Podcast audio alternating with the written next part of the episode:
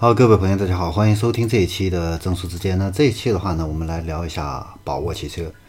那宝沃汽车的话呢，是二零一四年啊，北汽福田创立的这样的一个品牌啊。然后在二零一九年的话呢，神州优车啊，用四十一亿元收购长盛兴业百分之六十七的这样的一个股权，然后呢，把宝沃啊纳入这样的一个。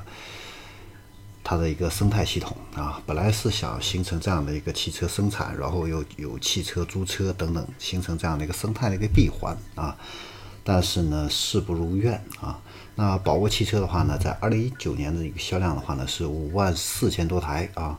但是呢，在二零二零年，因为瑞幸咖啡的一个暴雷啊，直接牵涉到了这个神州优车啊，因为两个都是一个老板了啊。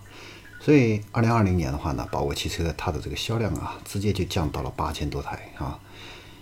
这个，而且受这个影响的话呢，非常大。它的这个二零二零年，它上半年那个财报啊，收入是二十七亿，但是亏损的话呢，却达到了四十三亿哈。所以呢，这个在二零二零年的十一月份啊，神州优车的话呢，就决定向这个安博凯啊。转让他持有的这个神州租车的这样的一个股份啊，对折价的话呢是十七点七亿元啊。那从此通过抽出租出售这个神州租车的这样的一个股份呢，来这个获取资金啊，来挽救瑞幸咖啡啊。那在二零二零年的话呢，这个安博凯啊。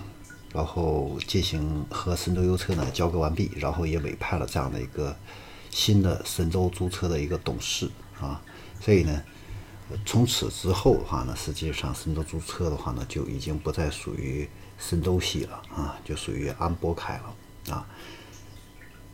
那神州租车把自己的这个股权卖了之后的话呢，本来呢，这个宝沃汽车就是高度依赖这个神州租车那。神州租车的话呢，呃，一没有了之后的话呢，这个宝沃汽车就成了一个探索的这样的一个山芋啊。那在这个呃，因为这样的一个巨亏啊，所以的话呢，现在面临着这样的一个走破产这样的一个程序啊。所以这个消息的话呢，可能会在七月初啊进行这样的一个公布啊。